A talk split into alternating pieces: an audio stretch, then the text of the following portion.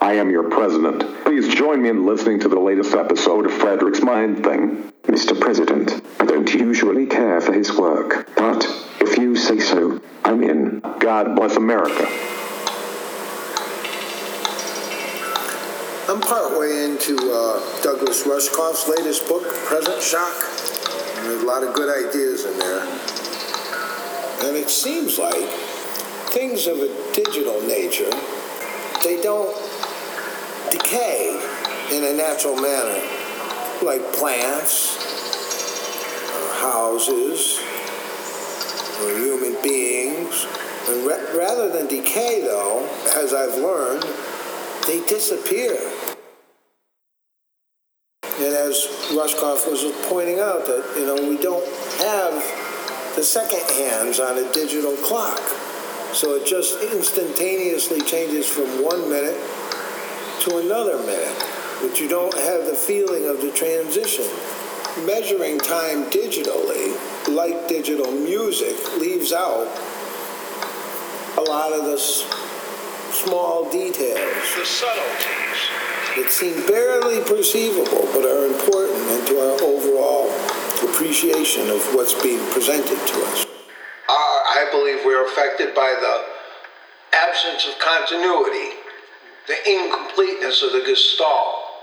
There- There's, there's a void, it feels cold, kind of empty. I don't get that feeling in my heart, that the visceral pleasure that music can sometimes bring. Time is continuous, doesn't really have little gaps in it, as neither does music. Comes down to perception, I guess. I have not been able to fall in love with a song in the MP3 format.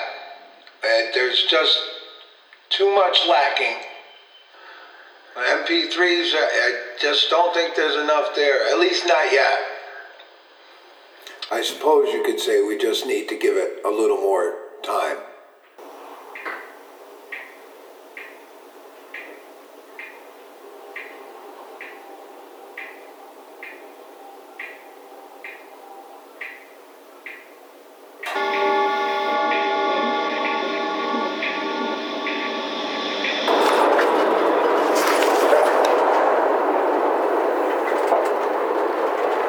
Our perception of time is also influenced by our situation. Time is relative.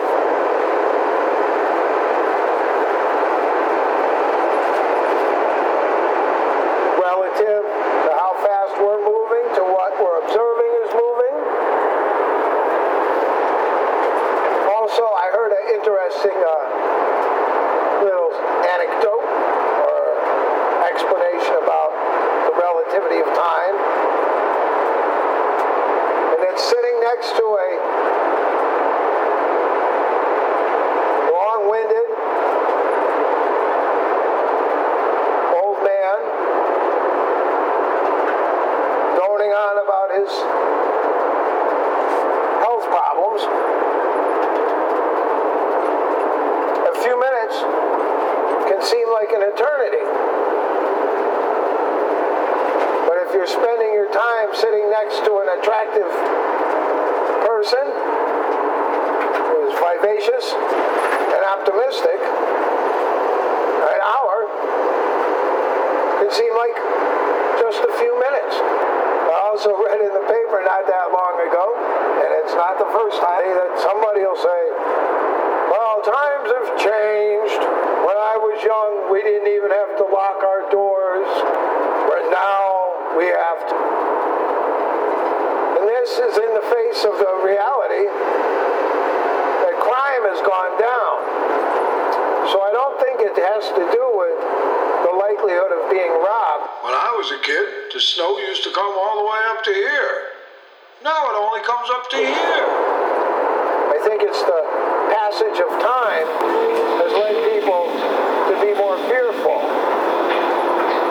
And I haven't quite concluded whether that has to do with what I heard described as cultivation theory, and that is that the media, mass media, television in particular, the more time you spend watching television,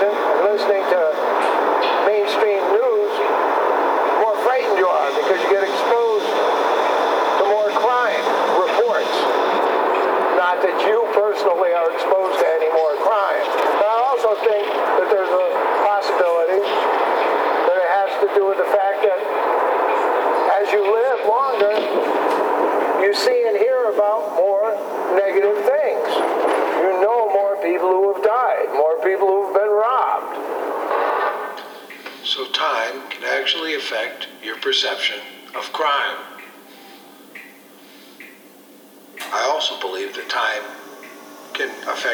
perception of time as well. They say it goes a lot faster as you get older. And you've read a lot more newspaper articles or heard those reports. And that increases your fear. So time may not have affected the likelihood of, you, of your house being broken into, but it has definitely changed your perception of the likelihood. And I was just reminded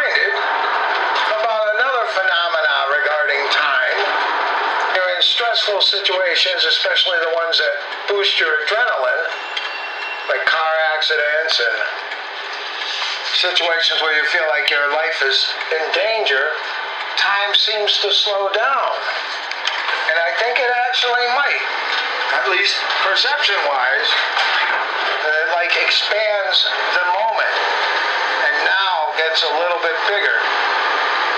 And then there's other times when you're so distracted that doesn't even exist because you're so far in the future or so far in the past. But in reality, we're still just talking about different ways of measuring time. Time is kind of a variable. When's a good time to die? The high tide is not the same every day. Winter doesn't end on the same day every year. It's all kind of a general fluctuating. Kind of like free jazz. And man, we humans have a desire to get things precise, or at least a lot of us do.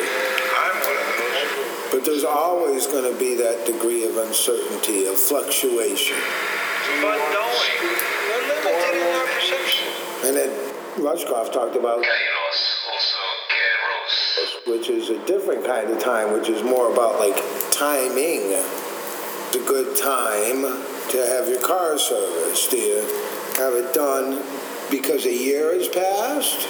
Because you've gone a certain number of miles?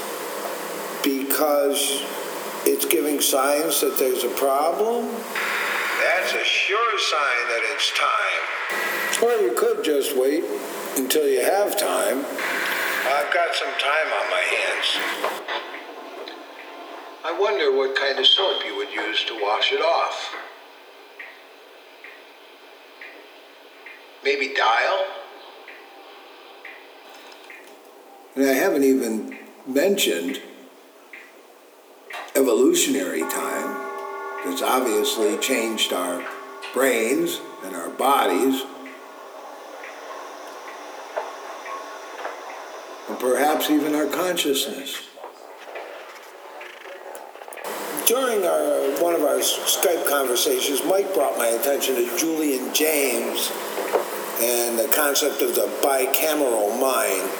And I haven't read the book, but it appears, and this resonates with me, that there was a time when we were all kind of part of one collective consciousness, and God used to even reference himself as a we Instead of a me.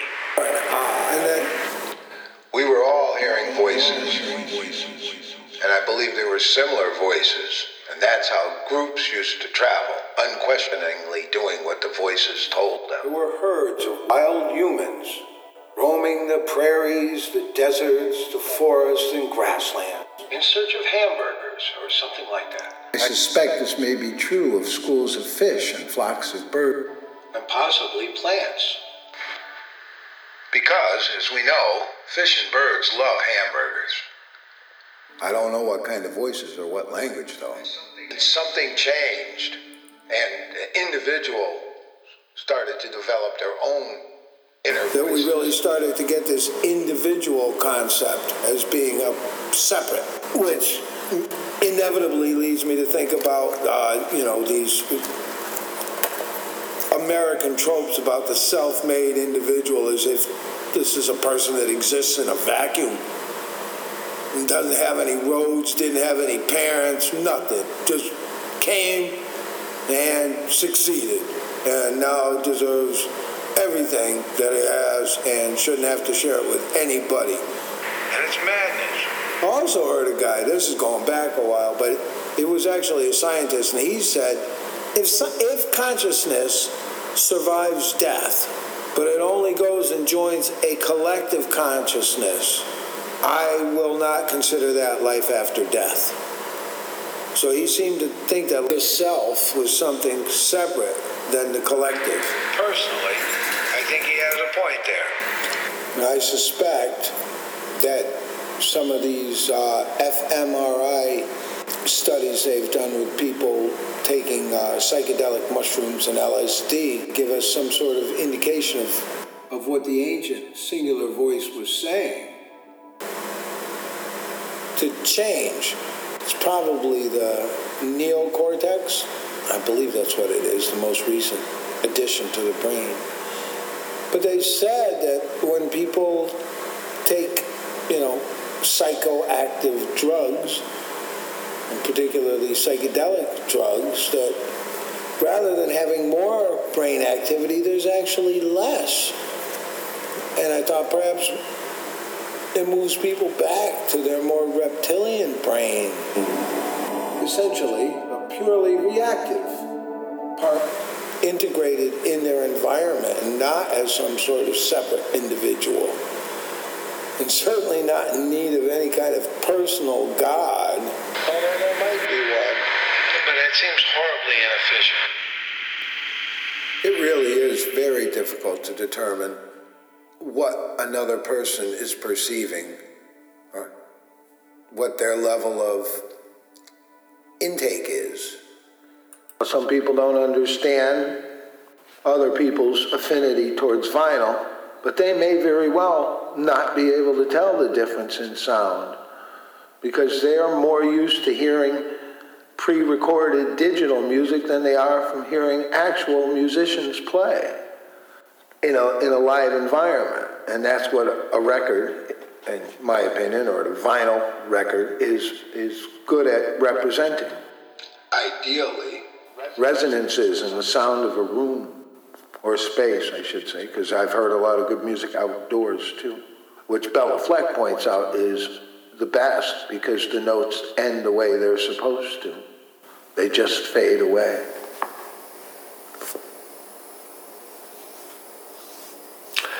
So I had a very interesting experience of transference earlier today.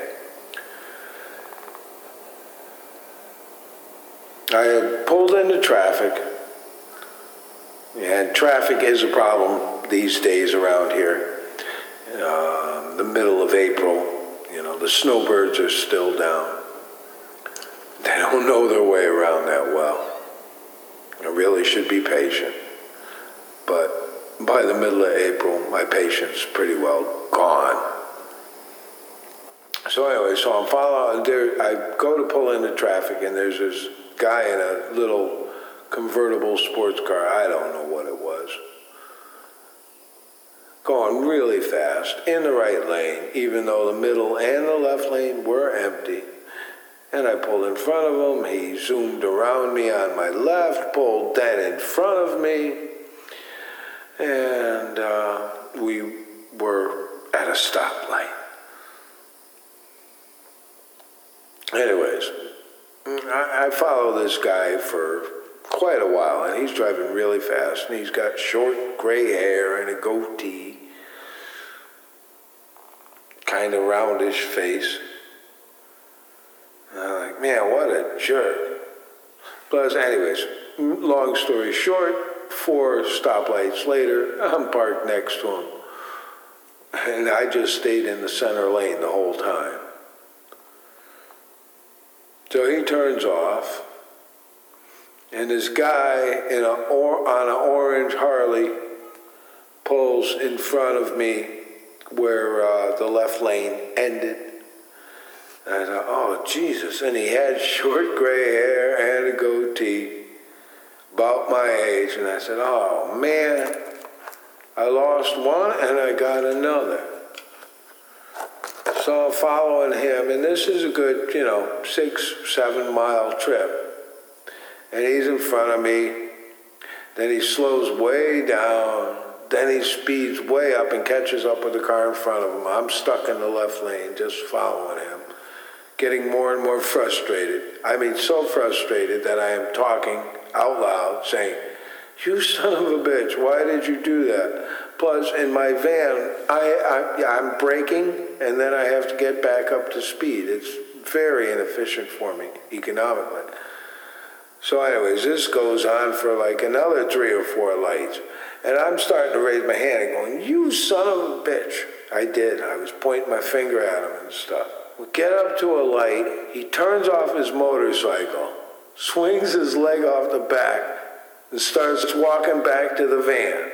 And I don't know uh, whether he saw my hand gestures. I did not give him the finger, just for uh, accuracy's sake. But I was kind of shaking my fist and, you know, pointing at him with my index. But he gets out and he turns around and he says, Do you know where Jasmine Boulevard is? And I realized that I had joined him at the time when he had missed the road that he was looking for. That's not true. And then, like, for the last three or four miles, he was lost, and I gave him his directions, and he was very happy and grateful. And that wasn't the same guy. I had probably spent 10, 15 minutes of my life really mad at this guy. Yeah, that transference messed you up. Seemed like such a waste. Yeah, a waste of time. So I ended up treating the guy on the motorcycle, Wrong guy. who was just lost, Yeah, he was. With the animosity that I held towards the guy in the sports car, He was a jerk. who just thought he was in a A hurry. foolish man. Well, he thought he was saving time or making time. You know, technically, the studies have shown that changing lanes doesn't get you to your destination any faster. Ah, I forget where I heard that. doesn't matter. And interestingly, the re- researchers who did the study and then got those results still changed lanes. What's wrong with us? Ah, I'll be damned if I know. But there is something wrong. I think we're under the control of something that is not us. Sometimes, when you're really quiet, you can almost hear that the old bicameral voice.